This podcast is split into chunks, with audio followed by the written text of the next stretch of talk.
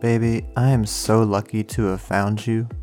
You are the only girl for me. Sometimes I think about how crazy it is that we're even together.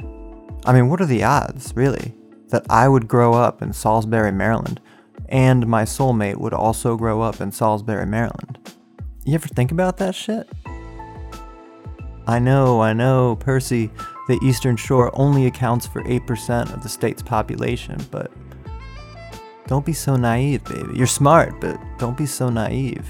Love is not inevitable. Hmm. Think about all the hay rides and bean festivals we went to without even running into each other.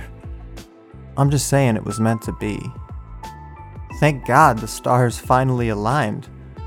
Thank God that one August evening back in 2019, I was the only Lyft driver within 50 miles of your house.